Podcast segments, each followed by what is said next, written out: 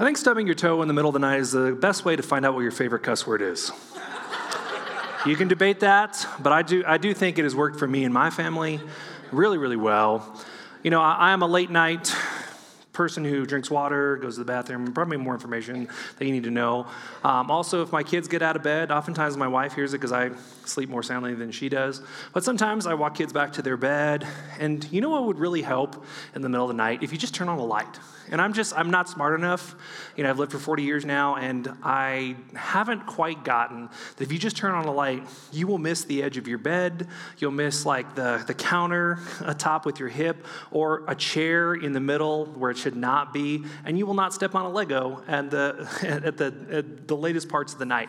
But if you ever want to find out, again, your favorite cuss word, just don't, don't turn on the lights in the middle of the night. Walk around aimlessly, hit your toe. It will come right out to the surface, and you will know which one is your favorite? You know, we have mental and verbal filters, you know, that help filter that stuff out, but there are times in our life where it just pops out.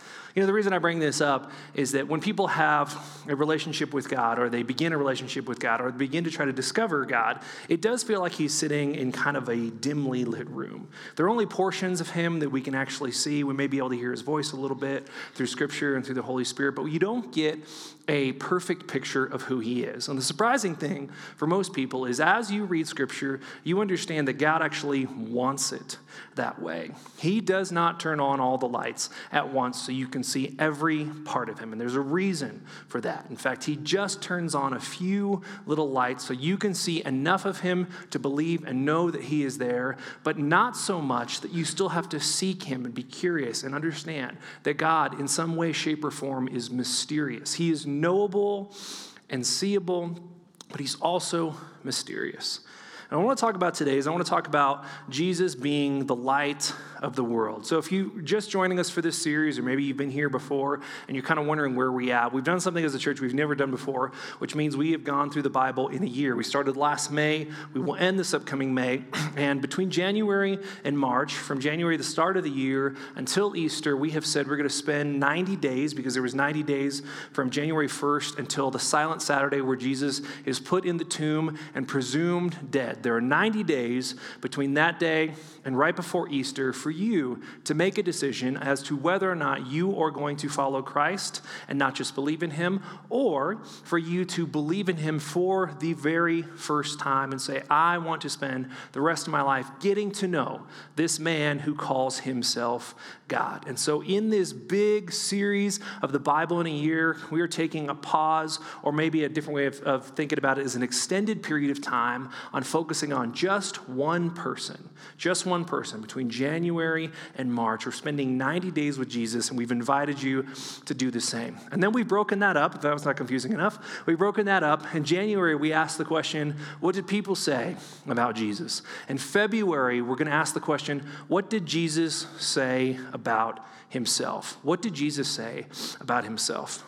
You know, it's very, very hard to be self aware. But when someone asks you about yourself, especially if you're a guy, people often ask, What do you do? That's one of the frameworks of how we identify each other, is where we assign value. But when people ask you about yourself, you probably say things about yourself that tell other people about you. And it's different. You, you would never probably take out your license plate or license plate, your license, and give it to someone. I'm 6'2, and I'm strawberry blonde. You know, that would be, a, those are facts, but you probably wouldn't use your license to describe who you are. you would say maybe what you do, you would say the things that you're into, you would say who you're related to, who you have helped bring up, who you're married to, all that sort of stuff. You would choose how to define yourself to other people. And Jesus does the same thing. And today, what I want to look at is one of his seven I am sayings in the Gospel of John. And here's the thing that Jesus has said about himself. Here's the first one I am the light of the world. It's an odd way of describing yourself to someone else. Jesus doesn't come out and say, I'm a first century rabbi, I'm traveling, I'm, I'm, here to make disciples and stuff like that. He uses a metaphor to describe who he is to people. He says, I am the light of the world. And every time Jesus said something, there was always an implication, sometimes the opposite of what he said. And in this sense, we could say it this way it means the world is in darkness. It means that the world does not have an absolute light for people to see by, for people to see other things, and for people to see themselves. And for me, when I read something like this, especially when I read the words of Jesus, I often ask questions. And maybe I just ask too many questions. Uh, maybe it's my philosophy training, or maybe I'm just a curious guy.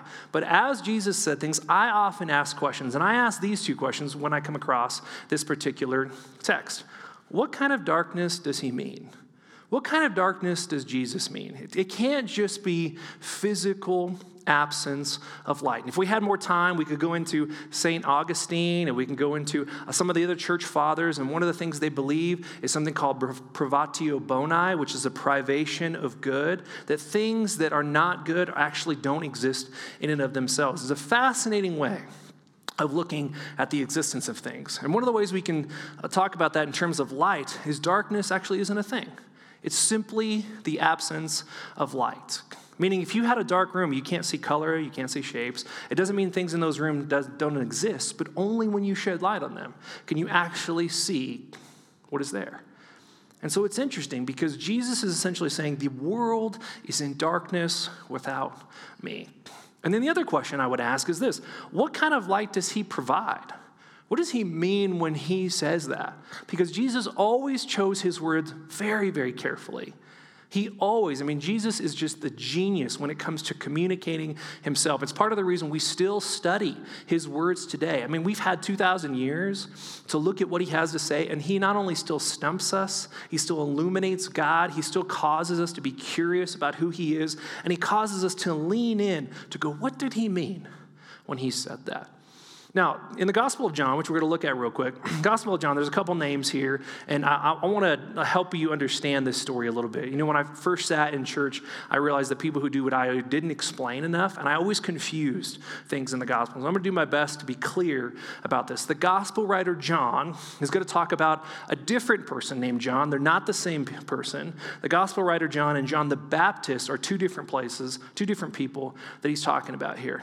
But the gospel writer, John, which is one of four accounts of Jesus' life, he's one of the eyewitnesses, his gospel or his giving of the good news, which is what the gospel means, is a different take on Jesus' life than what are called the other three, which are the synoptic gospels. Two of them are eyewitnesses, another one is a person who wrote after the fact, who gathered up all of these stories in order to provide a way of looking at Jesus' life. And all of them come across in different ways. We've, we've used this analogy before. It's kind of like a car crash. The event happened, and a bunch of people have looked at it and they've given their testimony as to what they saw. And John, the way he describes Jesus' life is different than the other gospels. He uses all sorts of metaphors. We talked about signs last week, and he also records a unique thing in his gospel. Um, at least for the seven sayings, is that Jesus often said, I am, and then he, he named something. And he would say, I am the bread of life, and I am the good shepherd, and I am the gate. And so in John's gospel, there's a unique way of portraying Jesus' words. And so in the Gospel of John, he also starts out in a way that leads us down a path of who Jesus is, the other Gospels really don't do. He says it this way In the beginning, and you probably read this before, and if you were to read this in ancient Greek, which I don't, I don't, I wouldn't say go to spend your time, you know, reading ancient Greek. It takes a long time to get there, and there's all these great tools online. But if you were to read it, some of the early sentences, or the first two sentences, are some of the most structurally sound and incredible forms of ancient Greek, Koine Greek. And the way that this is so important is that if you changed a word order, you moved it to the left or the right or one, you would have a version of Jesus that God never intended. And so it's fascinating the way that the gospel writer of John moves his words around and puts them in a sentence to describe something specific about Jesus. Now, in English, it reads this way In the beginning was the Word, and the Word was with God, and the Word was God. And the, the word here would be Logos. It's the person or the thing that would be at the center of all creation. The divine Logos was a, an idea for people until, until the gospel writers personified this person. It says he was with God. Now there's a personal pronoun. If you were ancient Greek and you studied philosophy, you would get okay, the divine logos is probably an idea, it's a thing, we don't quite understand it. But when the gospel writer John changes the divine logos to a personal pronoun, he, he gives a personality and personhood to this, which would have thrown so many people off. He was with God in the beginning, all things were created through him And apart from him, not one thing was created that has been created. And in him was life, and that life was the light of man. And John continues, he says, The light shines in the darkness, and yet the darkness did not overcome it. So in John's gospel, he uses all sorts of metaphors to help us understand who Jesus is, why he came, what his purpose was, and what his purpose was not at the same time. And one of John's favorite um, ways of talking about Jesus and his mission was light and darkness. And he juxtaposes those two ideas. And to, to kind of like make this as simple as possible, essentially, John was saying that darkness inhabited the world prior to Jesus coming in it. Well, God may have started off and he said that there, let there be light, and it, and it pushed the darkness out. That, that was a different kind than what John means here. So there was a darkness in the world that means a few things. So I, I, did my best to try to come up with how to describe this metaphor in John's gospel. Light kind of means a couple different things. It means truth, it brings clarity, it means life, and it tells us a little bit about God, who God really is. Because prior to this, even though it's in Scripture that God is Father and Spirit and Son, prior to John's Gospel, most people did not understand that God would personify himself and come to the earth as a man to be with humankind. Even though it's in Scripture, most people missed it. And so in John's Gospel, he uses the metaphor of light for a couple different reasons. Light brings truth, darkness brings something different. Light brings clarity in life. Have you ever like tried to do something in the dark? Like where you're like trying to put two pieces together. I'm in my garage sometimes trying to figure something out. I was like, if I just flip this on, I can see what I'm doing. Like if you put something in the light, you're more able to see what it is, how something fits together, or what you need to do with it. But that light also helps us understand that God is triune in his personhood. One in essence, three in personhood. Now, the antithesis of this is darkness. Darkness brings lies, darkness brings confusion. Darkness ultimately symbolizes death and Satan and flesh. Now, there are probably more things here, but to simplify it, John wants to show that there is a clear contrast between worldly darkness, which brings confusion and death and lies, and where uh, the glorification of the flesh happens and Satan is ultimately in control. You know, maybe there's a reason that most robberies happen at night, that we do the things that we're not proud of at night, because nothing, nothing good happens after 11 p.m., right? We should be in bed. But most of the things that happen in life, people, you and I included, would love to hide and put in the darkness. But God won't allow that, as we'll see in just a second. So, John's gospel talks about this person, and he says, There was a man sent from God, whose name was John. So John is now writing about a different John. Again, John the Gospel writer is writing about John the Baptist. John the Baptist is the person whom Jesus said, of all people who have ever been born, he's the best. But he's not the highest and most. He's not the one. He came as a witness to testify about the light, so that all may believe through him. He was not the light so, John's a great dude. He's going to be a prophet. He's going to be one of the last or the last of the Old Testament prophets, but he will not be the person that everyone should be looking for. And John wanted to make sure John understood that, and the rest of us understood that as well. He was not the light, but he came to testify about the light. The true light that gives light, meaning there could be false ones or there could be little lights, but the true, the one light that everyone was looking for was coming into the world. And he, he was in the world and the world was created through him which must have baffled people because it's super easy to understand a unknowable fuzzy kind of like distant creator that you can't really personify or see creating everything that makes total sense but John is basically saying, no, the person who is going to be in the world, that you can high five and see and touch, and that will have breakfast with people and who will talk with people, he's the one that everything is created through. That would have been hard for people to wrap their minds around. So, and yet the world did not recognize him. The world did not recognize its creator.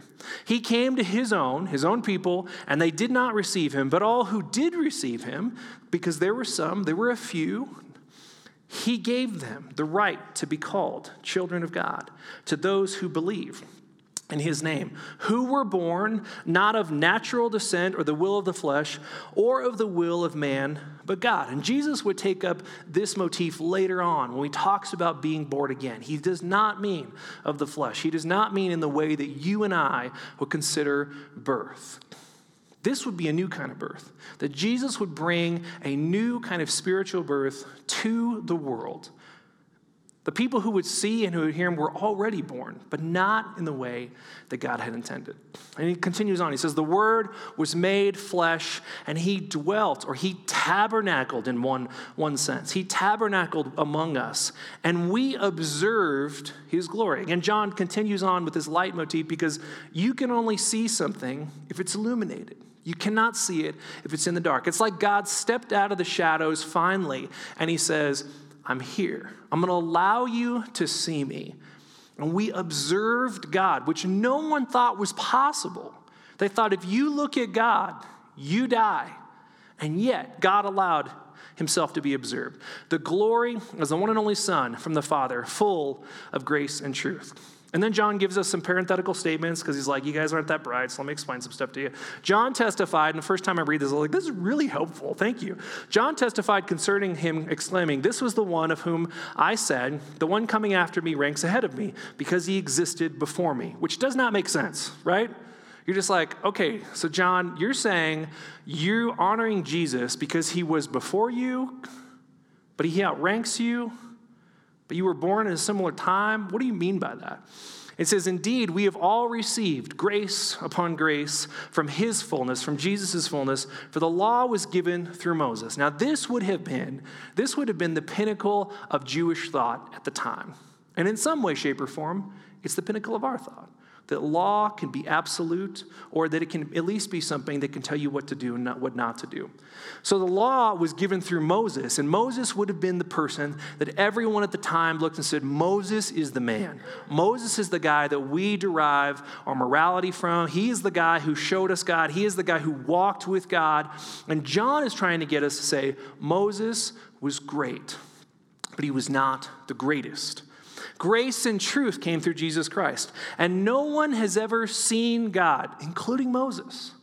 Moses was, was given the task of walking and talking with God, but, but God said, I can't let you see me. And he put him in a cleft of rock, and he pushed, he made sure he did not see God's full glory because no one can do it. Which means in the first century, people got to see God in a way that Moses never got to. Pretty incredible. The one and only Son, who is himself God and who is at the Father's side, he has revealed to him. So I want, I want to kind of summarize some of the stuff we've talked about just in this scripture and through the rest of the Gospel of John to set up the rest of our time together here. There's a few things that maybe are important that may not be completely obvious. Some of them are, some of them not. First is one, life and light are a part of God's good creation. They're part of God's good creation, meaning when God created everything through the Son, the idea was that people would live forever. Death was not a part of God's creation. He did not say, you know what, you look like you can live about 740 years, you can get 900, you can get 10,000. The idea was for people to eternally live with God in the Garden of Eden. His intention was for everything to be lit up. But what was the light?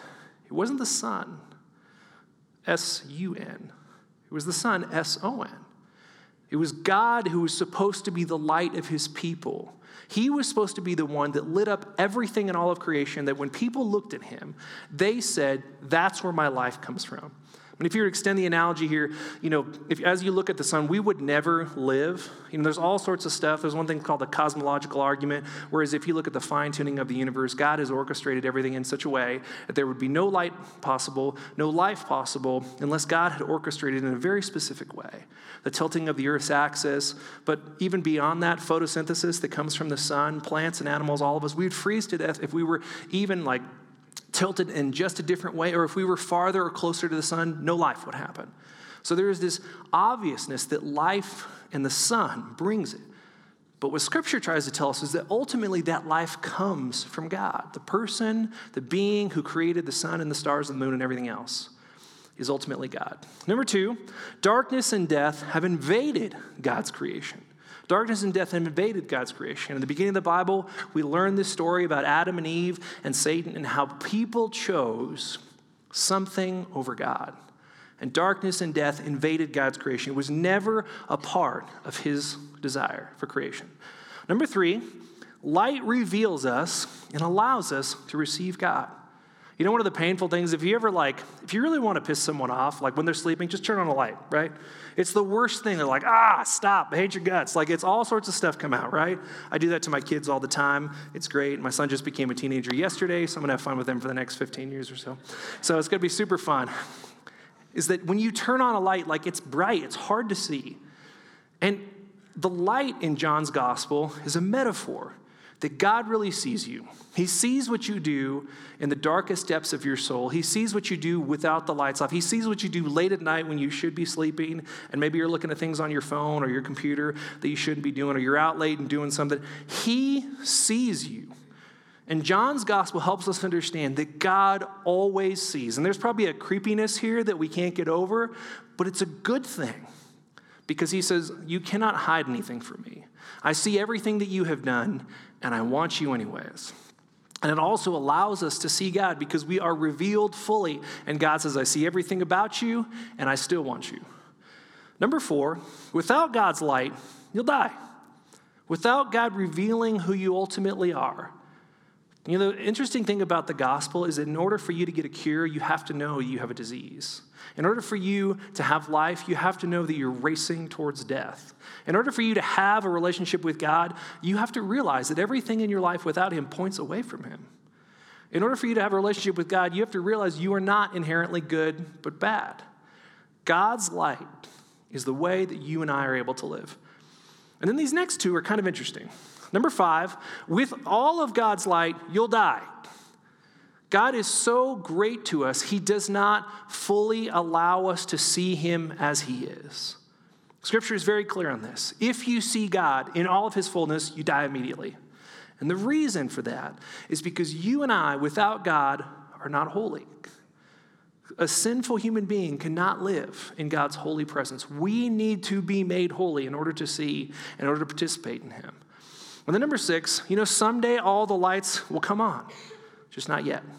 Someday, Scripture promises that you and I will see God in all of His fullness, and we will walk with Him and talk with Him, and He will stand in front of us, and we will not die because we will be ultimately made holy, and we will be fully in God's light, and He will be fully revealed to us. But that time has not come yet. So in chapter 6, or chapter 8, excuse me, of the Gospel of John, he continues this motif about lightness and darkness. But Jesus is now speaking, and we've, we've kind of fast forwarded the story a little bit. And Jesus says the sentence that is the title of this message and the reason we're here today. Jesus spoke to them again, because he's already been speaking to them, and he says, I am the light of the world. Now, this doesn't make quite sense yet of why he chooses this particular phrase. I'm going to tell you why he says this at the end of our message today. He says, I am the light of the world, and anyone who follows me will never walk in darkness, but will have the light of life. Now, I have never met a Christian who has said, once I started following Jesus, everything worked out perfectly. Man, all my neighbors like me. My kids started to behave. I never, I never sinned again, and I got a raise at work. I've never heard of a Christian who has said, once I gave my life to Jesus, everything worked out. In fact, most of the time, what I hear is things got harder immediately. I now had morals and standards and a reason for those morals and standards. I had to start saying and doing things that were not a part of my life before. Family members and friends looked at me like I was a weirdo, you know? It did not get easier. But what's interesting about just this portion, if we had more time, we could spend more time on this. But I want to bring two promises that I think he made. This is just my opinion. I don't want to say this is a theological imperative. This is just what I draw out of it, and I think I'm right. I think he makes two promises here. The first one is that we will have life now and forever. That when you begin to follow Jesus, not just to believe in him, you actually experience true life here and now. Now, the thing about the world is that it, it distracts us with so many things that we think are good and holy and incredible and the way we want to spend our lives doing things, but none of them, None of them are what Jesus has intended for us. I mean, he says in another place, What good is it to gain the whole world and to forfeit your very soul? It is an impostor faith to look at the world and say that we can derive our greatest hopes and desires from it. That's why God had to come into the world, because there was nothing here that could fully satisfy us. But when you believe in Jesus Christ and follow him, what you do is you go, I realize this place is good because God has made it good.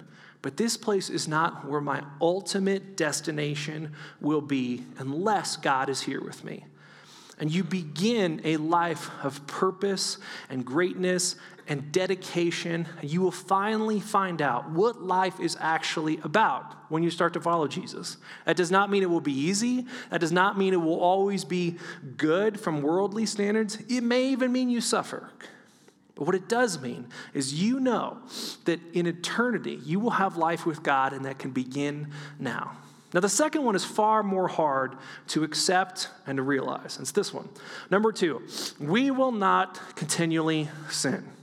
Now, if I were to look into your life and you were to look into my life, you'd be like, I see some sin in there. I see it, especially on Thursdays. I don't know what's about Thursdays, but that's a bad day for sin for some reason.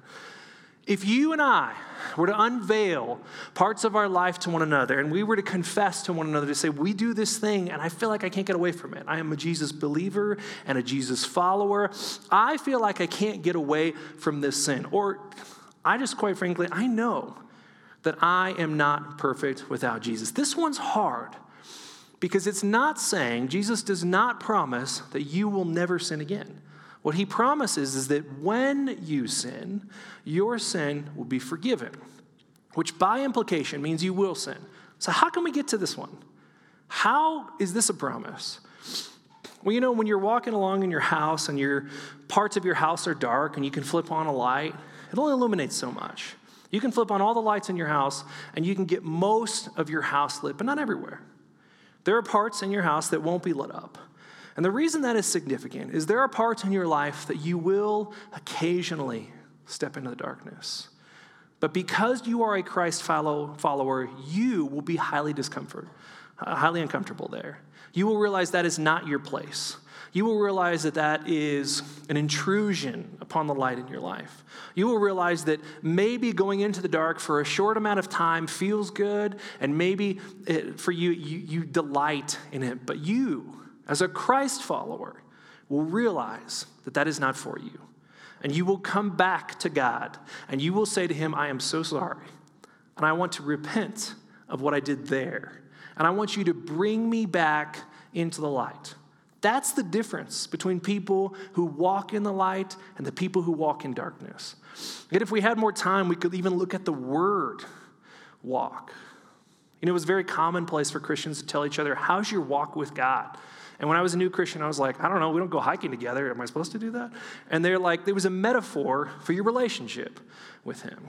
You know, Moses was said to have talked with God and walked with Him, but there are other places in Scripture where people were not classified as having walked with God.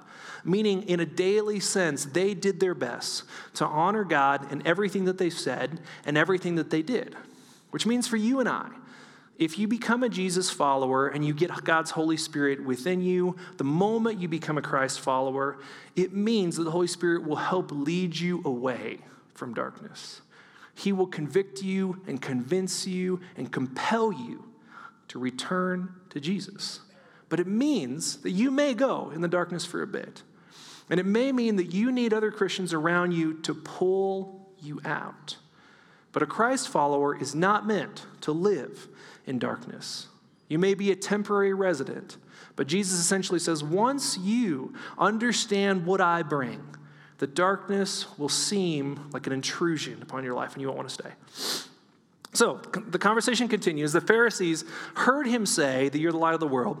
And he says, Hey, you're, you're testifying about yourself. Your testimony is not valid. So, a testimony in court, especially at that time, required at least two witnesses. It didn't mean you couldn't go into the courtroom and said, I didn't do it. The judge is like, That's all I needed to hear, you're out. Like it required someone else to verify or say that you did it or not. Now, you could plead guilty and you could, con- you could um, admit to the crime, but in order to be exonerated, and in order to be um, a person who was found as innocent, you needed at least two people. And so when Jesus says this one thing about who he is, the Pharisees like, ah, you got to have at least one other person to confirm you are who you say you are. Because what Jesus said was not just like, I'm a rabbi, I'm a good teacher, I know scripture better than you. He called himself the light of the world. The. The definite article, the word T H E, the, the one and only. And so they said, someone else has to verify this. And they thought they got him. And of course, Jesus gets out of it, no problem. He says this Even if I testify myself about myself, Jesus replied, my testimony is true, because I know where I come from and where I'm going. But you don't know where I've come from. You do not believe I am who I said I am or where I'm going. And you judge by human standards, but I judge no one. He said, But if I do judge, if I were to judge you, my judgment is true because it is not I alone. They played right into Jesus' hands. He's like, Thank you for uh, telling me that at least two people need to verify who I am. Let me tell you about the second. He says, I, I alone do not judge, but I and the Father who sent me. He says, Even in your law, it is written, it is written that the testimony of two witnesses is true.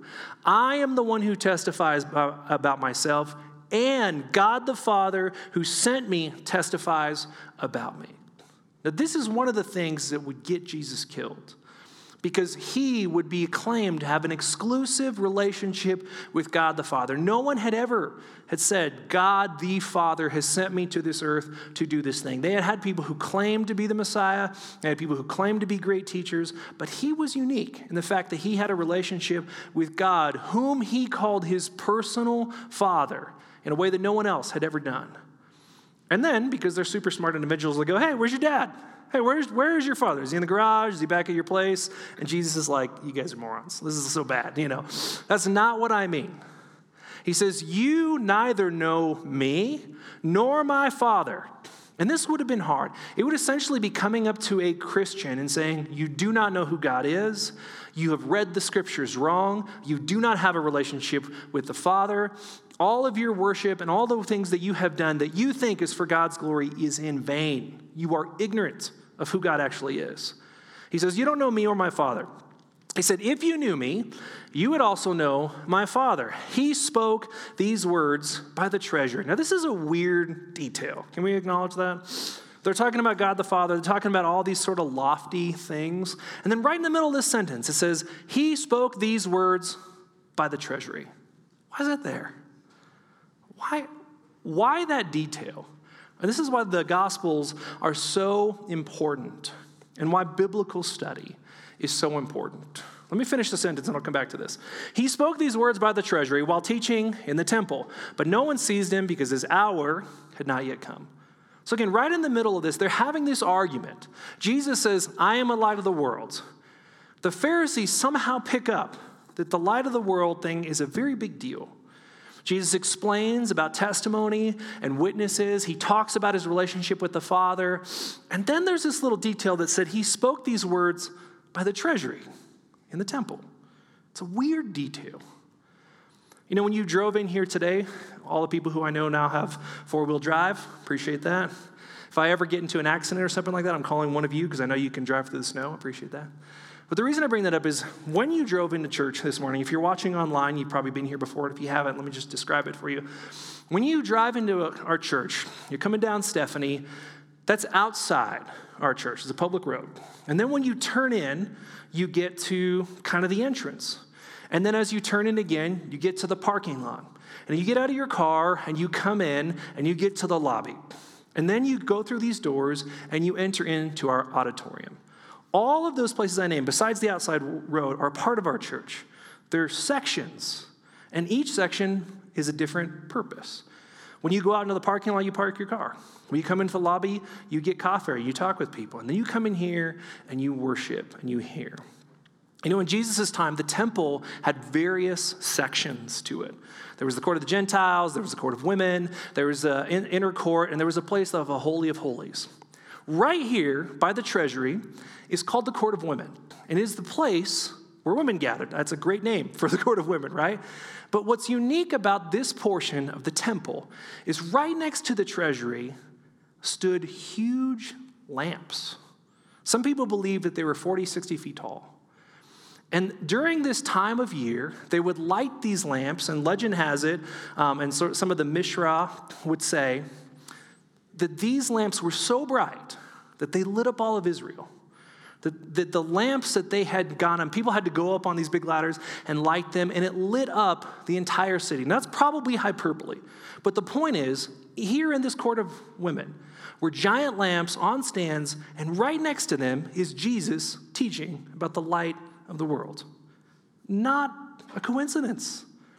Because these lamps ultimately brought light to the entire city. They were symbolic of the beacon of hope that the city would provide, hopefully, to the rest of the world. And Jesus stands by them, and maybe he looks up and he says, That's not real light. I am the real light.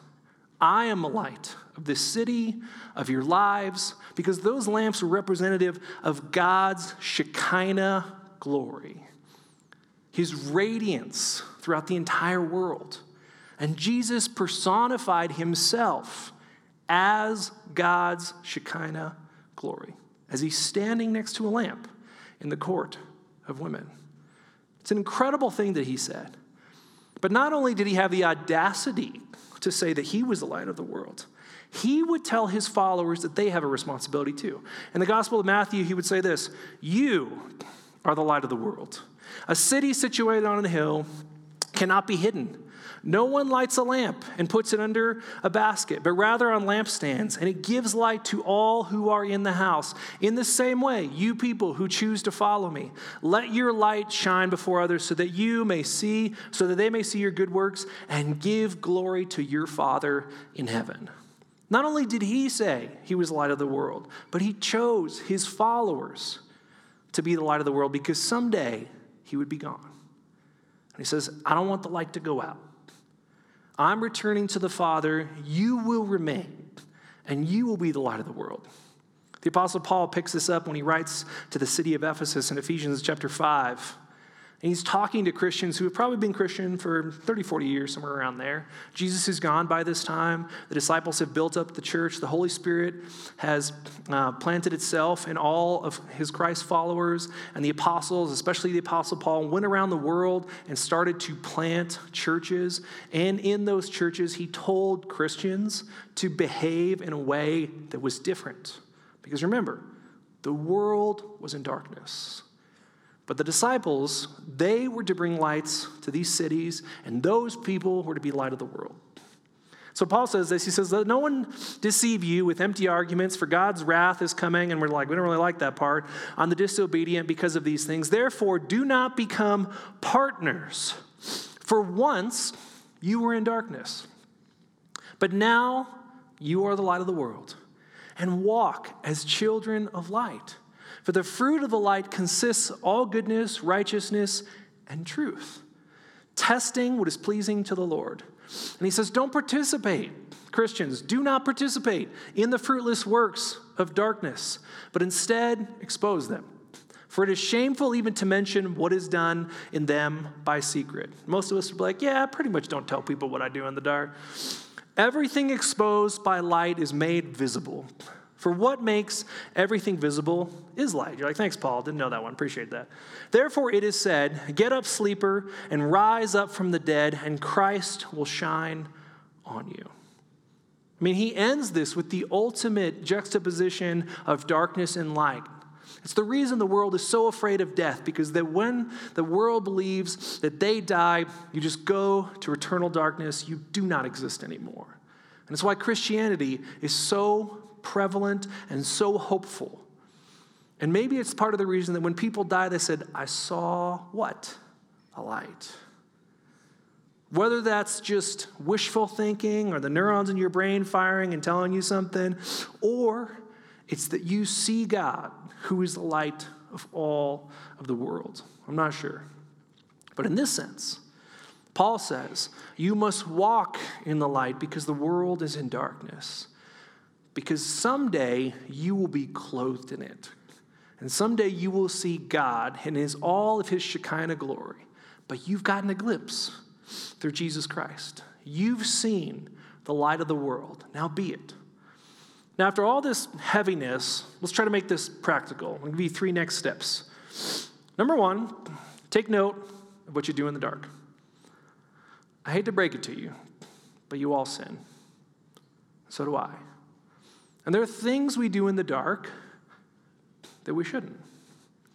There are things that we think and see and watch, and maybe it's not a physical absence of light.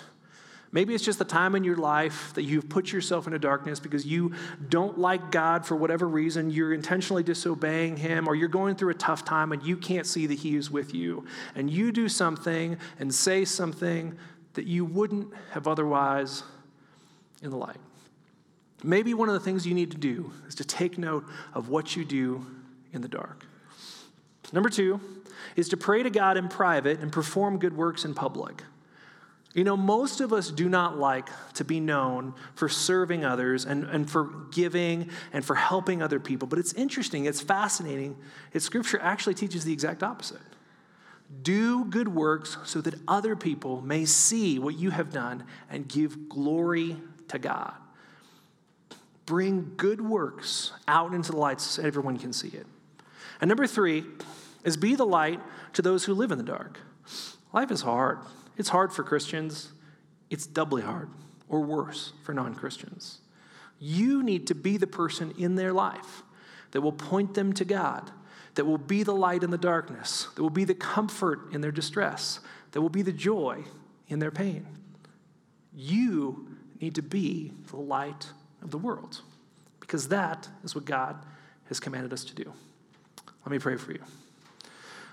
Father, it's a long story filled with lots of metaphors. Lord, if we can just get a couple things from here. Lord, thank you so much for revealing our sin to, our, to us, to others, and to you. Thank you for bringing us into the light to see sometimes the ugliness that we portray. But Lord, you have seen us at our worst, and you have still said that you love us and care for us and want us. Thank you so much. You don't just see the good parts and say, I want that person. You see all of it. And you've demonstrated upon the cross that you have wanted us all along. Lord, help us take note of what we do in the darkness and run from it, flee from it. Lord, help us be the light of the world and to showcase your Son to all who need it. Lord, thank you for your scripture, for your Son, for your Spirit. And Father, for you and your grace and truth that came through your Son. In Jesus' name, amen. Next week, we're going to look at one of my favorite stories where Jesus said he is the good shepherd. Thank you so much for being here. I know we talked a lot. You're already blessed in Christ. Have a great Sunday. Drive safe. See you later.